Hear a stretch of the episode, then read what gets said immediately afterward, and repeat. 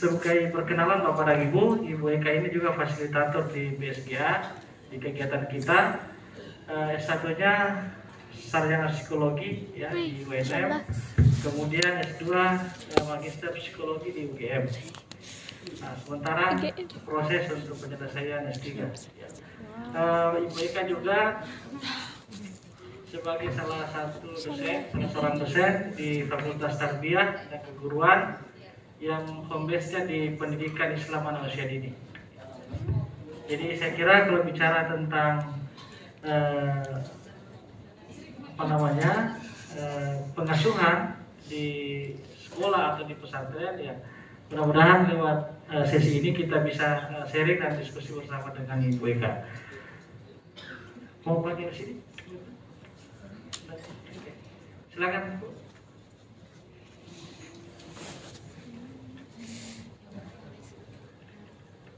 Ya, uh, terima kasih banyak uh, Pak Salam. Uh, ya, Ibu Bapak yang saya hormati. Uh, Assalamualaikum warahmatullahi wabarakatuh. Waalaikumsalam warahmatullahi wabarakatuh. Uh, ya, uh, perkenalkan uh, uh, saya Eka. Uh, jadi uh, sebenarnya tugas saya di uh, sesi kali ini karena tadi di sesi pertama dari Ibu Kapus uh, kita sudah dikenalkan seperti apa itu disiplin positif. Nah, tugas saya di sesi ini, uh, Ibu Bapak, itu uh, mengeksplorasi lebih jauh uh, apakah di pesantren Ibu Bapak itu uh, sudah diterapkan disiplin positif. Uh, nah, bisa jadi karena kan uh, format disiplin positif yang kami adaptasi ini dari UNICEF ini uh, pengalamannya itu itu berdasar dari sekolah-sekolah umum. Uh, maka uh, dengan eksplorasi yang akan kita lakukan selama beberapa menit yang akan datang, itu kami bisa mengambil model-model disiplin positif yang ada di pesantren ibu bapak. Uh, jadi kalau kemarin beberapa bulan yang lalu itu kita sudah uh, melihat uh, seperti apa pola-pola disiplin positif yang ada di Sulhas dan Pondok Madinah, uh, lalu uh, apa meng, apa me, mengadaptasi uh, uh, dengan uh, disiplin positif yang uh, format disiplin positif yang kami punya di PSGA. Nah, uh, karena di sini ada pesantren lain selain Sulhas dan Pondok Madinah, maka kami juga membutuhkan informasi-informasi uh, uh, seperti tadi bahasa Ibu Kapus. Siapa tahu sebenarnya disiplin positif ini ini sudah ada, uh, sudah ada uh, di pesantren uh, Ibu Bapak. Tinggal itu dikembangkan dan dipertahankan. Kalau itu sudah masuk dalam ranah disiplin positif. Kalaupun tidak, maka itu akan kita diskusikan lebih jauh. Nah, seperti itu. Uh, ya, uh, jadi uh, ibu bapak yang kami hormati, uh, dilihat dari uh, daftar hadir yang ada, ini ada sembilan uh, pondok pesantren yang uh, hadir di sini. Uh, ada Imim, ada Sulhas, Madani, uh, Al Fahriyah, uh, Madinah, uh, Gombara, uh, Umul, uh, An-Nahdah, An-Nahlah, Bukit Hidayah. Nah, itu sembilan. Nah, mungkin kita akan me, apa mempersilahkan ibu bapak uh, dari perwakilan Kep Pesantren uh, menceritakan uh, minimal dua menit seperti apa bentuk-bentuk uh, disiplin yang selama ini uh, ibu bapak lakukan di pesantren masing-masing. Jadi mungkin dimulai dari imim, tapi perwakilan dari imim yang mana? Oh ya, uh, jadi uh, silakan bapak berbagi ke kami uh, apa yang sudah dilakukan oleh uh, pihak pondok pesantren selama ini dalam mendisiplinkan anak. Jadi, ya, uh, perilaku. Kalau misalnya ibu bapak mau menjelaskan uh, cara mendisiplinkannya dan menyebutkan secara spesifik perilaku yang uh, misbehave ya kami menyebutnya itu misbehave atau perilaku-perilaku yang melanggar. Uh, dan seperti apa bentuk penanganannya? Silakan bapak. Cek. Bismillahirrahmanirrahim. Assalamualaikum warahmatullahi wabarakatuh. Waalaikumsalam warahmatullahi wabarakatuh. Uh, baik mungkin saya langsung saja mohon maaf Bapak Ibu yang kami hormati. kami dari IMIM uh, kami kebetulan kami posisi kami sekarang ini uh, pimpinan kampus, kepala kampus. Kami sudah ada dua kampus di sini di MIM. Ada kampus satu di Tamalan Rea, lalu kemudian kita ada kampus dua di Moncongloe, Maros uh, saat sekarang ini. Uh, masalah kedisiplinan di kampus, kebetulan kami yang bertanggung jawab seluruh isi pondok. Semua orang yang masuk dan keluar dari pondok kami yang bertanggung jawab keselamatannya, keamanannya, dan lain-lain sebagainya. Kami yang bertanggung jawab di situ. Yang pertama mungkin itu lebih banyak kami sosialisasi. Penanganan kedisiplinan itu dulu yang pertama. Kita sosialisasi dulu. Tidak bisa kami langsung memberi sanksi. Itu kita sosialisasi kepada santri-santri kita yang ada di pondok. Apa sih konsekuensinya? Ketika kami, anak-anak santri kami membuat suatu hal pelanggaran. Anak-anak harus tahu itu dulu. Kami sosialisasi juga ke orang tua. Orang tua pun harus tahu loh. Apa sih konsekuensi ketika anak-anak kami membuat suatu pelanggaran di pondok. Pembina-pembina pun dan kami semua yang ada di dalam harus juga paham. Kita selalu sosialisasi kedisiplinannya kita di pondok. Ada yang mungkin salah satu contoh kedisiplinan kami ketika ada anak-anak kabur, ada anak-anak tanda kutip merokok, ada mungkin anak-anak yang membuli temannya atau juniornya itu mungkin fakta yang ada di pesantren. Itu yang selalu kita tekan sehingga mudah-mudahan itu tidak bisa lebih baik lagi ke depannya. Pembina-pembina yang ada di pondok pun itu selalu ada komunikasi dengan orang tua. Harus. Tidak boleh tidak. Semua pembina yang ada dalam kami diminta untuk selalu komunikasi dengan orang tua baik itu ahlaknya anak-anak yang ada di pondok, prestasinya anak-anak di pondok, tingkah lakunya, sikapnya dan lain-lain sebagainya di pondok, kita harus ada komunikasi dengan orang tua. Tidak boleh tidak. Ya, uh, mungkin lebih spesifik Ustadz, uh, misalnya sosialisasi penanganan kedisiplinan, apakah di uh, pondok uh, IMIM ini itu ada daftar uh, pelanggaran dan daftar sanksi? Ada. Ada. Oh ya. Berapa jenis pelanggaran yang ada di uh, pondok yang sudah di uh, diidentifikasi Pak? Banyak sih. Ada Banyak. pelanggaran Ya. tipe A, B, C. Oh. Berat, sedang, Oke. ringan. Baik. Kita ada itu. Dan orang tua pun itu sudah tahu. Sehingga ketika anak-anaknya juga melanggar di pondok itu anak-anak orang tua pun tidak kaget. Ketika kita komunikasi dengan orang tua, ibu, bapak, si A ada melakukan perbuatan seperti ini.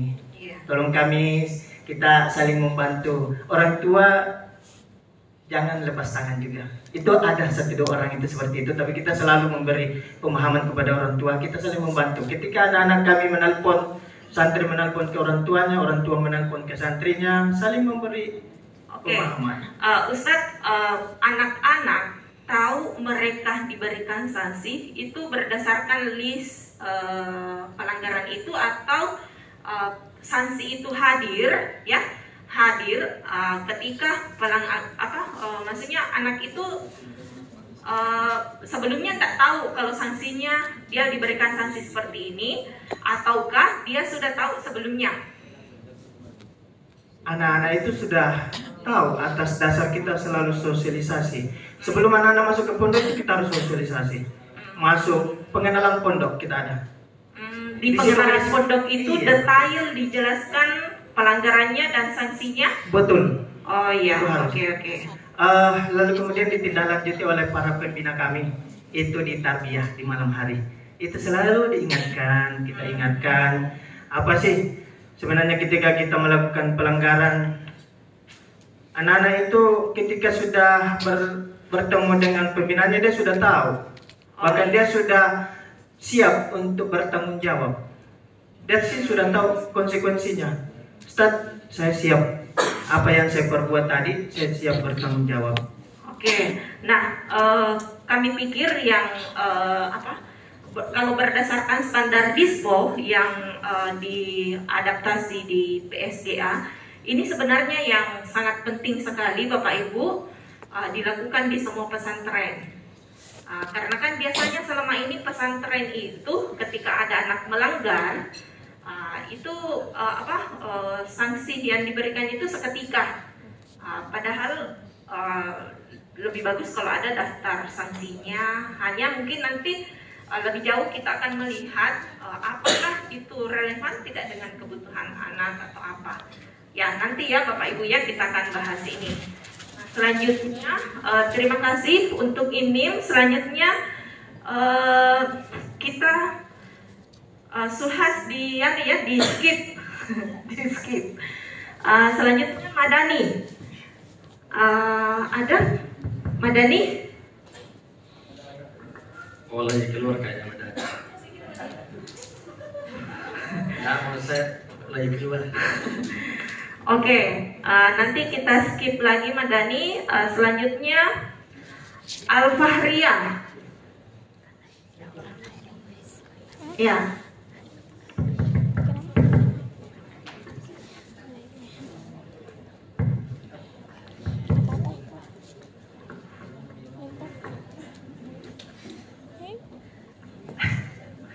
Bismillahirrahmanirrahim. Assalamualaikum warahmatullahi wabarakatuh. Yang kami hormati panitia acara dan tentunya yang kami hormati para teman-teman pembina pengasuh pondok pesantren. Baik pertama-tama perkenalkan kami dari pondok pesantren Al Bahriyah Makassar ingin memberikan atau mengabarkan terkait dengan konsep yang kami sudah terapkan di pondok kami. Yang pertama, sama dengan teman kami di IMIM, langkah pertama kami sebelum kami menerapkan aturan, kita sosialisasi sama anak-anak. Ya, itu yang pertama. Mengapa hampir dengan IMIM? Karena ini merupakan salah satu pesantren yang kami jadikan contoh dalam penerapan disiplin. Sudah dua kali ya Ustaz kami di IMIM minta masukan, minta bimbingan, makanya model kami itu hampir sama dengan IMIM. Di pondok kami, saya sebagai kepala kampus menangani semua permasalahan santri dan orang tua santri. Jadi yang pertama, Bu, kami tetap dulu sosialisasi dengan anak. Iya. Kemudian yang kedua, kami juga mengajak anak OSIS untuk terlibat langsung membuat aturan dalam hal ini aturan di dalam luar lingkup OSIS. Iya, ada aturan secara umum dan juga ada aturan dalam luar lingkup OSIS. Tetap kami mengajak anak-anak, khususnya OSIS, kira-kira bagaimana eh, konsekuensinya kalau anak-anak seperti ini, anak-anak seperti ini. Kemudian yang ketiga, alhamdulillah kita sudah membuat papan bicara seperti ini. Kita bawa spanduk, ada pelanggaran berat, pelanggaran sedang, dan pelanggaran ringan. Dan kita sudah jelaskan kepada anak santri. Terkadang pelanggaran sedang itu naik, pelanggaran ringan naik menjadi sedang, dan pelanggaran sedang naik ke pelanggaran berat. Intinya, kata kuncinya, kita harus dulu berikan informasi pada anak-anak bahwa eh, pelanggaran seperti ini ini konsekuensinya dan setiap malam ahad kita melaksanakan rapat evaluasi kepada anak santri dan setiap awal bulan kita juga rapat evaluasi kepada teman-teman pembina. Saya kira itu dari kami Al-Fahriyah. Nggak musta'an tuklan. Wassalamualaikum warahmatullahi wabarakatuh. Waalaikumsalam warahmatullahi wabarakatuh. Jadi ada empat. Yang pertama sosialisasi, selanjutnya pelibatan organisasi kesiswaan dan uh, ada papan bicara uh, dan uh, evaluasi rutin. Evaluasi rutinnya per per per hari atau per bulan? Per pekan. Nah, bagaimana kalau misalnya ada ditemukan pelanggaran hari Senin, sementara jadwal evaluasinya Ahad. Apakah kita menunggu dulu uh, sampai Ahad untuk mengevaluasi pelanggaran di hari Senin?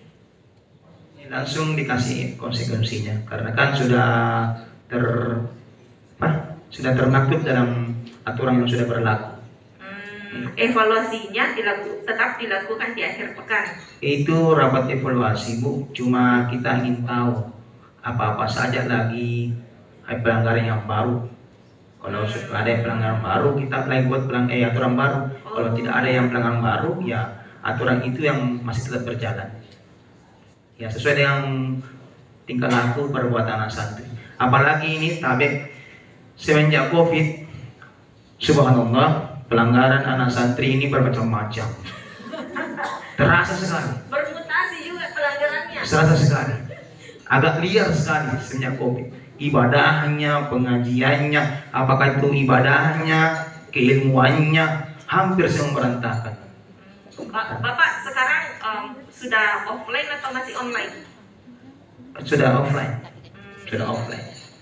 Makanya dari itu Bu, kami ber, ber, berani karena banyak aduan orang santri, Ustaz anakku tidak sholat, anakku melawan, bagaimana ini? Kami bismillah, masukkan anak-anak itu tugas kami makanya kalau doakan saja kami kami cuma memberikan jalan ya. tapi hidayahnya pada doanya orang tua Uh, jadi uh, mungkin bukan hanya di pesantren Bapak yang iya. mengalami itu. Kami juga mendengar dari berbagai pesantren itu kewalahan pasca anak-anak masuk offline ternyata perubahan yang ditanamkan sebelumnya itu dimulai dari awal lagi Ah, itu itu ya. Jadi bukan hanya Bapak yang mengalami keresahan itu. Jadi memang kalau dalam teori psikologi pembentukan perilaku itu itu harus dilakukan memang secara rutin. Kapan uh, tidak rutin, maka uh, itu akan loss kembali. Uh, jadi uh, itu juga menjadi keresahan kami juga untuk meneliti bentuk-bentuk atau model uh, disiplin positif apa yang bisa diberikan pada anak agar itu bertahannya lama. Jadi meskipun tanpa kontrol dari pihak pesantren atau pihak orang tua, anak tetap melakukan uh, perbuatan yang baik uh, tanpa uh, perbuatan misbehave. Oke, terima kasih uh, Ustadz. Nah, selanjutnya dari uh, ya Pondok Madinah sudah ya. Uh, kita skip Uh, selanjutnya uh, Darul Arkam Gombara. Tabe siapa yang mewakili? Ya, silakan.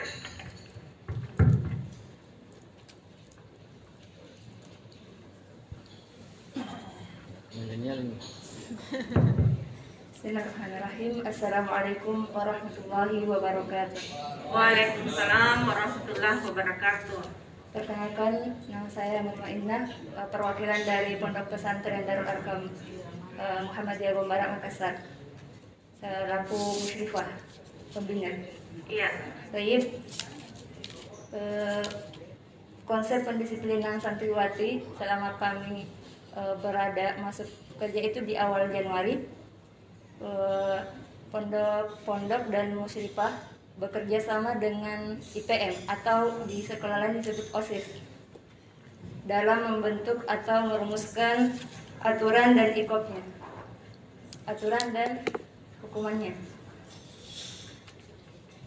Tapi e, baru-baru kemarin kita juga melakukan rapat kerja setelah pelantikan IPM diundang juga para santri untuk merembukan e, apa-apa saja peraturan dan ikop yang akan dilaksanakan satu periode ke depan.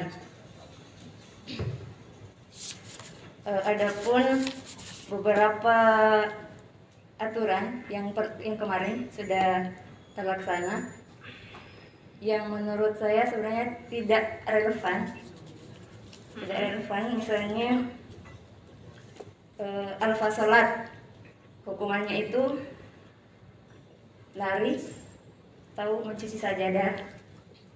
Itu. Eh, dan juga ada beberapa hukuman yang mungkin bisa saja disebut mempermalukan atau menjatuhkan mental. Seperti misalnya mukhalifah lugah, pelanggar bahasa dipakaikan papan papan lugah, papan bahasa atau kiladah. E, tapi sudah disampaikan kepada kepala pondok untuk diganti. Diganti hukumannya menjadi menghafal mufradat dan meneriakannya di lapangan. Dan mungkin Tapi lagi. tetap eh, diketahui oleh semua orang. Iya. Ah, Oke. dan juga eh, bagi yang misalnya berbicara kotor itu ikopnya istighfar 100 kali di lapangan Di lapangan. Itu dilihat oleh semua orang. Eh, tapi belum pernah baru mau dirancang kemarin pas raker Oke. Pernah jadi Ah, tunggu, Ah, yang alfa sholat ini ah, dengan lari atau cuci sajadah itu baru dirancang, belum berlaku? kalau untuk alfa salatnya sendiri sudah berlaku yang lari berarti ini yang menjadi ketetapan di pesantrennya. dari rembukan itu pas raker Atau sudah sudah ditinggalkan format ini? Insya Allah sedikit. Kemarin terlalu eh, jumlah larinya mungkin yang dikurangi. Ah, Oke, ya. Ah, Maka dari itu Ibu kami sangat bersyukur karena mengikuti Iya. konsep ini eh, supaya kami juga mindsetnya ter- lebih terbuka luas dan juga Iya. mendapatkan ilmu baru untuk bagaimana cara mengasuh yang baik dan eh, memberikan hukuman yang relevan dengan perilaku mereka. Iya, Eh, ya kami juga sangat bersyukur sekali eh, Ustazah bisa ikut di sini. Jadi nanti eh, kerjasama kita bukan hanya sampai di sini saja.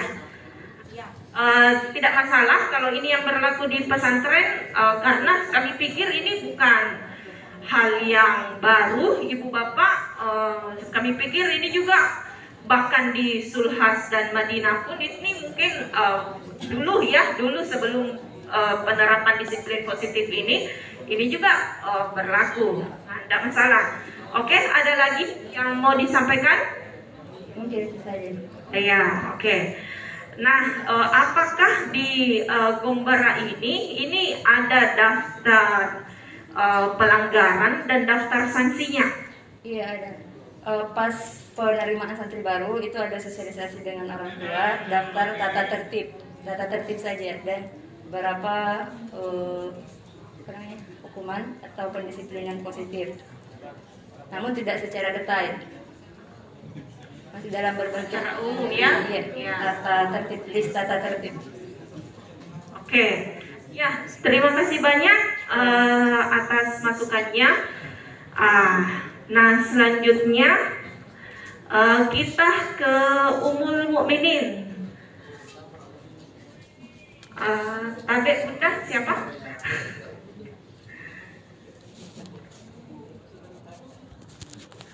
Eh, sebagai perkenalan Bapak dan Ibu, Ibu Eka ini juga fasilitator di BSGA di kegiatan kita. Eh, S1-nya sarjana psikologi ya di UNM, kemudian S2 eh, magister psikologi di UGM. Nah, sementara proses untuk penyelesaian S3. Ya. Eh, Ibu Eka juga sebagai salah satu dosen, salah seorang dosen di Fakultas Tarbiyah dan Keguruan yang home base-nya di pendidikan Islam manusia dini. Jadi saya kira kalau bicara tentang eh, apa namanya eh, pengasuhan di sekolah atau di pesantren ya mudah-mudahan lewat eh, sesi ini kita bisa eh, sharing dan diskusi bersama dengan Ibu Eka. Mau pakai sini? Silakan. Bu.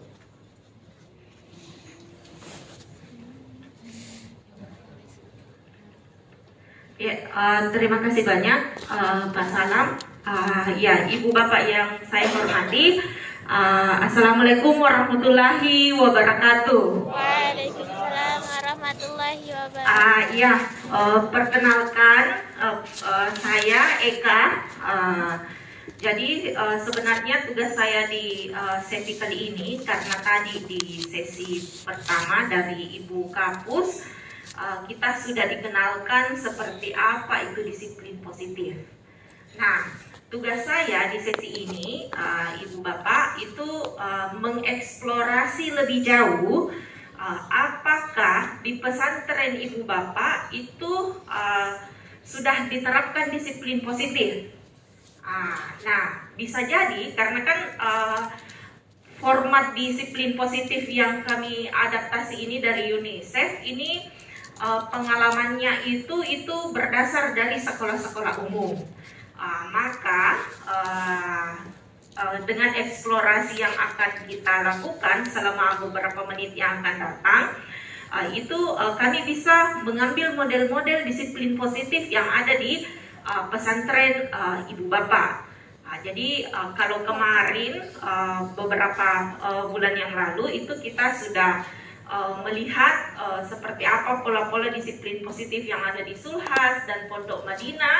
Uh, lalu uh, apa meng, apa me- mengadaptasi uh, uh, dengan uh, disiplin positif yang uh, format disiplin positif yang kami punya di PSGA. Nah, uh, karena di sini ada pesantren lain selain Sulhas dan Pondok Madinah, maka kami juga membutuhkan uh, informasi-informasi uh, seperti tadi bahasa Ibu Kapus. Siapa tahu sebenarnya disiplin positif ini ini sudah ada Ah, sudah ada eh, di pesantren eh, ibu bapak. Tinggal itu dikembangkan dan dipertahankan. Kalau itu sudah masuk dalam ranah disiplin positif. Kalaupun tidak, maka itu akan kita diskusikan lebih jauh. Ah, seperti itu.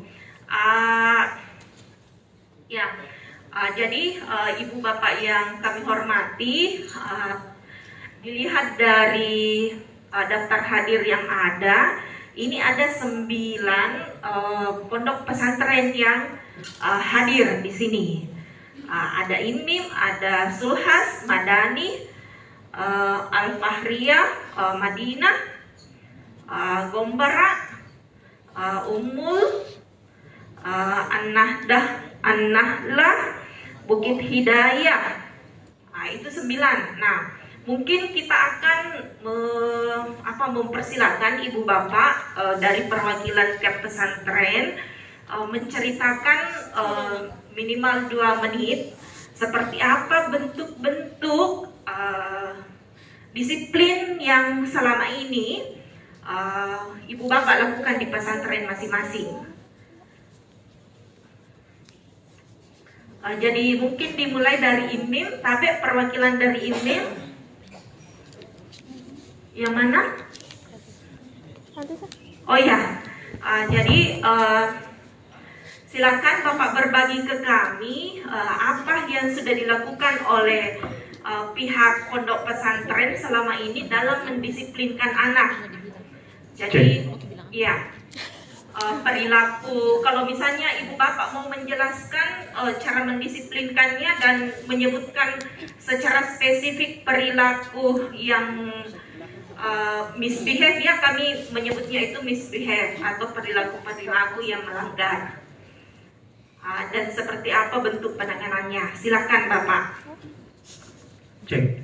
Bismillahirrahmanirrahim. Assalamualaikum warahmatullahi wabarakatuh. Waalaikumsalam warahmatullahi wabarakatuh. Uh, baik mungkin saya langsung saja mohon maaf Bapak Ibu yang kami hormati. Kami dari IMIM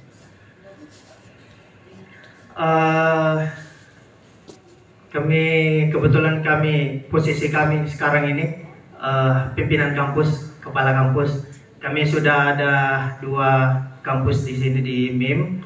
Ada kampus satu di Taman Rea, lalu kemudian kita ada kampus dua di Moncongloe, Maros uh, saat sekarang ini.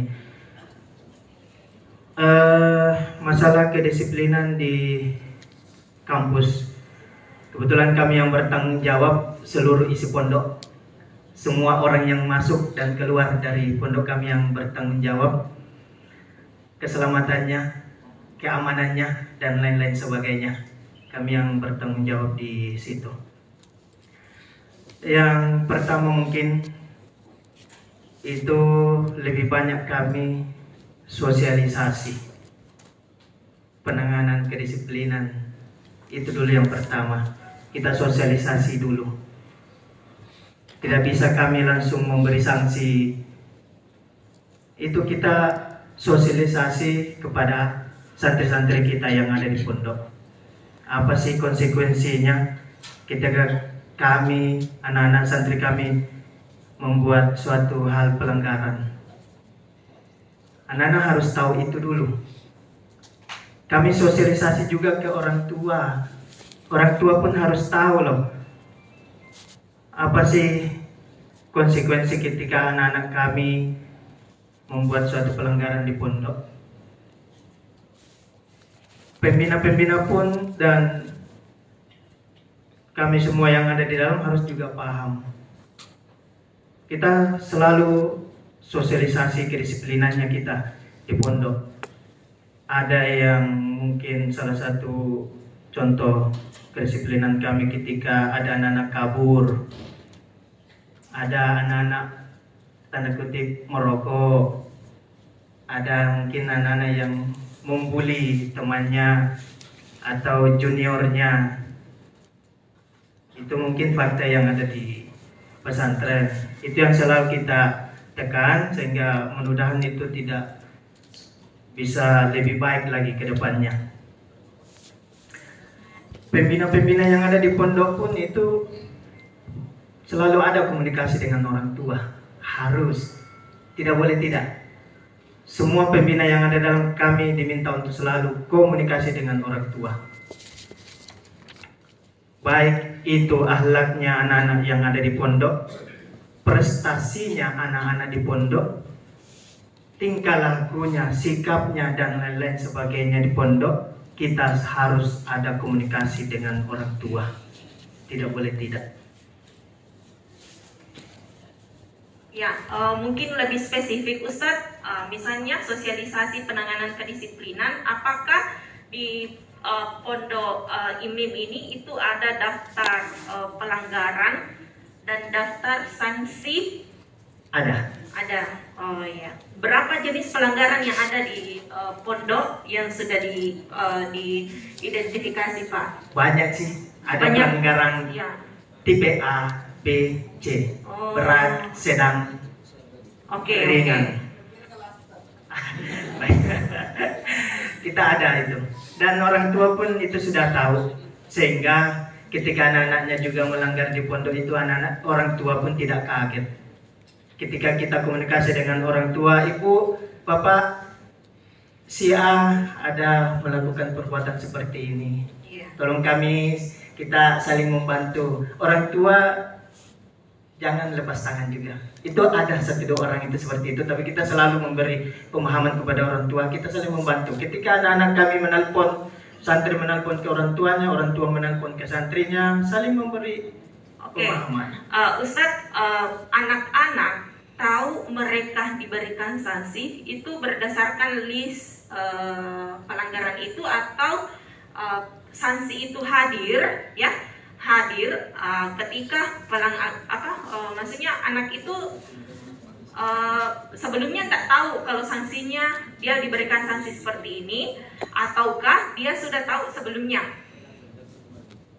Anak-anak itu sudah tahu atas dasar kita selalu sosialisasi. Sebelum anak-anak masuk ke pondok kita harus sosialisasi. Masuk pengenalan pondok kita ada. Hmm, di Di pengenalan pondok itu iya. detail dijelaskan pelanggarannya dan sanksinya? Betul. Oh iya. Oke oke. Eh, lalu kemudian ditindaklanjuti oleh para pembina kami. Itu di tarbiyah di malam hari. Itu selalu diingatkan kita ingatkan.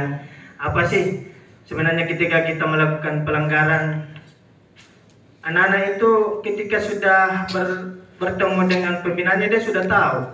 Bahkan dia sudah siap untuk bertanggung jawab dia sih sudah tahu konsekuensinya Ustaz saya siap apa yang saya perbuat tadi saya siap bertanggung jawab Oke, nah eh, kami pikir yang eh, apa? Kalau berdasarkan standar dispo yang eh, diadaptasi di PSDA, ini sebenarnya yang sangat penting sekali Bapak Ibu eh, dilakukan di semua pesantren. Ah, karena kan biasanya selama ini pesantren itu ketika ada anak melanggar ah, itu ah, apa eh, sanksi yang diberikan itu seketika. Ah, padahal ah, lebih bagus kalau ada daftar sanksinya. Hanya mungkin nanti ah, lebih jauh kita akan melihat ah, apakah itu relevan tidak dengan kebutuhan anak atau apa. Ya nanti ya Bapak Ibu ya kita akan bahas ini. Nah, selanjutnya eh, terima kasih untuk IMIM. Selanjutnya eh, kita eh, suhas di ya, ya di skip di skip. Eh, selanjutnya Madani. Eh, ada Madani? Oh lagi keluar kayaknya mendadak. Ya menurut saya lagi keluar. Oke, eh, nanti kita skip lagi Madani. Eh, selanjutnya Al Fahriah. Ya.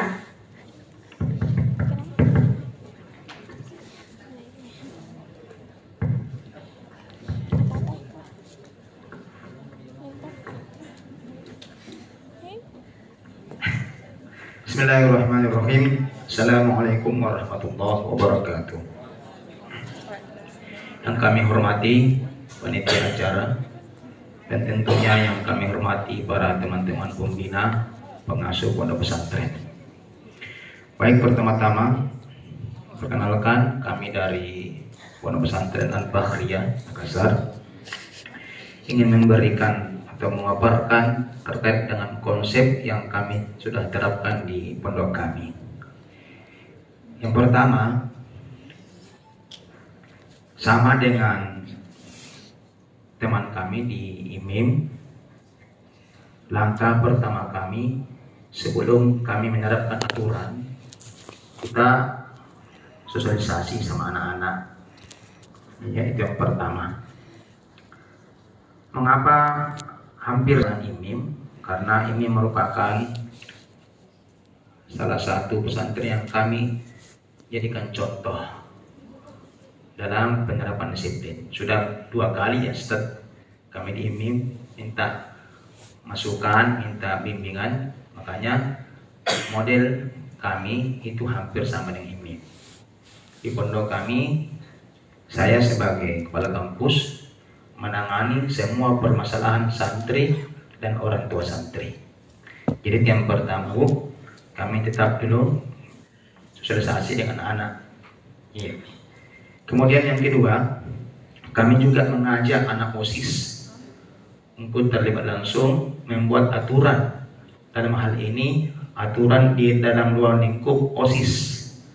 Iya, ada aturan secara umum dan juga ada aturan dalam luar lingkup OSIS. Tetap kami mengajak anak-anak, khususnya OSIS, kira-kira bagaimana eh, konsekuensinya kalau anak-anak seperti ini, anak-anak seperti ini. Kemudian yang ketiga, alhamdulillah kita sudah membuat papan bicara seperti ini. Kita bawa spanduk, ada pelanggaran berat, pelanggaran sedang, dan pelanggaran ringan. Dan kita sudah jelaskan kepada anak santri. Terkadang pelanggaran sedang itu naik, pelanggaran ringan naik menjadi sedang, dan pelanggaran sedang naik ke pelanggaran berat. Intinya, kata kuncinya, kita harus dulu berikan informasi pada anak-anak bahwa eh, pelanggaran seperti ini, ini konsekuensinya. Dan setiap malam Ahad kita melaksanakan rapat evaluasi kepada anak santri dan setiap awal bulan kita juga rapat evaluasi kepada teman-teman pembina. Saya kira itu dari kami Al-Fahriyah. Tuklan. Wassalamualaikum warahmatullahi wabarakatuh. Waalaikumsalam warahmatullahi wabarakatuh. Jadi ada empat. Yang pertama sosialisasi, selanjutnya pelibatan organisasi kesiswaan dan eh, ada papan bicara eh, dan eh, evaluasi rutin. Evaluasi rutinnya per per per hari atau per bulan? Per pekan. Nah, bagaimana kalau misalnya ada ditemukan pelanggaran hari Senin, sementara jadwal evaluasinya Ahad. Apakah kita menunggu dulu uh, sampai Ahad untuk mengevaluasi pelanggaran di hari Senin? Langsung dikasih konsekuensinya karena kan sudah ter apa? Sudah termaktub dalam aturan yang sudah berlaku. Hmm, evaluasinya dilaku, tetap dilakukan di akhir pekan. Itu rapat evaluasi Bu, cuma kita ingin tahu apa-apa saja lagi pelanggaran yang baru. Kalau sudah ada yang pelanggaran baru, kita lagi buat pelang eh, aturan baru. Kalau tidak ada yang pelanggaran baru, ya aturan itu yang masih tetap berjalan. Ya sesuai dengan tingkah laku perbuatan anak santri.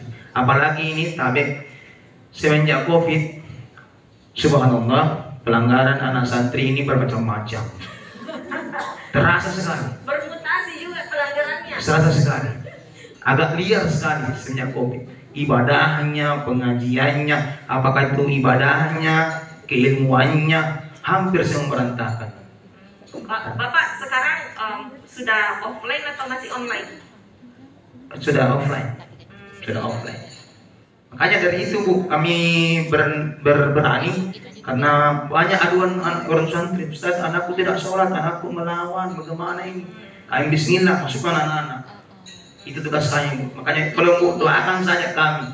Kami cuma memberikan jalan, Ya. tapi hidayah kan pada doanya orang tua. Uh, jadi uh, mungkin bukan hanya di pesantren Bapak yang Iya. mengalami itu. Kami juga mendengar dari berbagai pesantren itu kewalahan pasca anak-anak masuk offline ternyata perubahan yang ditanamkan sebelumnya itu dimulai dari awal lagi. Ah, itu itu ya. Jadi bukan hanya Bapak yang mengalami keresahan itu. Jadi memang kalau dalam teori psikologi pembentukan perilaku itu itu harus dilakukan memang secara rutin. Kapan eh, tidak rutin maka eh, itu akan loss kembali.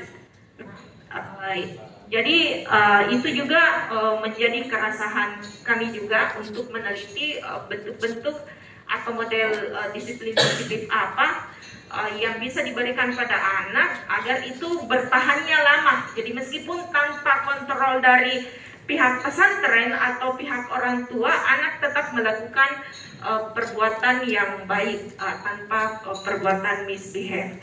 Oke, terima kasih eh, Ustadz. Nah, selanjutnya dari eh, ya Pondok Madinah sudah ya Eh, kita skip. Eh, selanjutnya eh, Darul Arkam Gombera. Tabe siapa yang mewakili? Ya, silakan.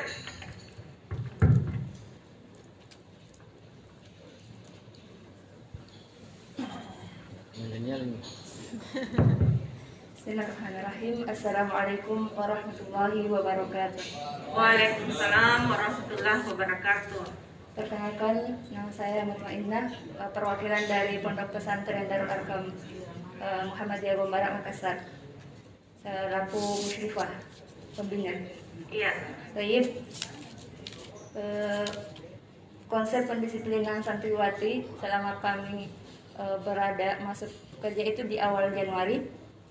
Eh, Pondok-pondok dan musyrifah bekerja sama dengan IPM atau di sekolah lain disebut OSIS dalam membentuk atau merumuskan aturan dan ikopnya aturan dan hukumannya. Tapi e, baru-baru kemarin kita juga melakukan rapat kerja setelah pelantikan IPM diundang juga para santri untuk merembukan e, apa-apa saja peraturan dan ikop yang akan dilaksanakan satu periode ke depan. Uh, adapun beberapa aturan yang per, yang kemarin sudah terlaksana yang menurut saya sebenarnya tidak relevan tidak relevan misalnya uh, alfa salat hukumannya itu lari tahu mencuci sajadah itu e, dan juga ada beberapa hukuman yang mungkin bisa saja disebut mempermalukan atau menjatuhkan mental. Seperti misalnya mukhalifah lugo pelanggar bahasa dipakaikan papan papan lugo papan bahasa atau kilada e, tapi sudah disampaikan kepada kepala pondok untuk diganti diganti hukumannya menjadi menghafal mufradat dan meneriakannya di lapangan. Dan mungkin Tapi tetap uh, diketahui oleh semua orang. Iya. Hmm, Oke. Okay. Dan juga uh, bagi yang misalnya berbicara kotor itu ikutnya istighfar 100 kali di lapangan. Di lapangan. Ya. Itu dilihat oleh semua orang. Uh, tapi belum pernah, baru mau di rancang kemarin pas raker. Oke. Okay. Uh, tunggu, uh, yang alfa sholat ini uh, dengan lari atau cuci sajadah itu baru dirancang, belum berlaku? Kalau atau? untuk alfa sholatnya sendiri sudah berlaku yang lari. Uh, Berarti ini yang menjadi ketetapan di pesantrennya? Dari rembukan itu kapas raker atau sudah sudah ditinggalkan format ini? Insya Allah sedikit kemarin terlalu uh, jumlah larinya mungkin yang dikurangi. Uh, Oke okay, ya. Uh, maka dari itu ibu kami sangat bersyukur karena mengikuti iya. konsep ini uh, supaya kami juga mindsetnya ter, lebih terbuka luas dan juga iya. mendapatkan ilmu baru untuk bagaimana cara mengasuh yang baik dan uh, memberikan hukuman yang relevan dengan perilaku mereka. Iya, uh, ya kami juga sangat bersyukur sekali uh, Ustazah bisa ikut di sini. Jadi nanti uh, kerjasama kita bukan hanya sampai di sini saja. Uh, tidak masalah kalau ini yang berlaku di pesantren uh, karena kami pikir ini bukan hal yang baru, ibu bapak. Uh, kami pikir ini juga bahkan di Sulhas dan Madinah pun ini mungkin uh, dulu ya dulu sebelum uh, penerapan disiplin positif ini ini juga uh, berlaku nah, tidak masalah oke okay, ada lagi yang mau disampaikan mungkin itu saja ya oke okay.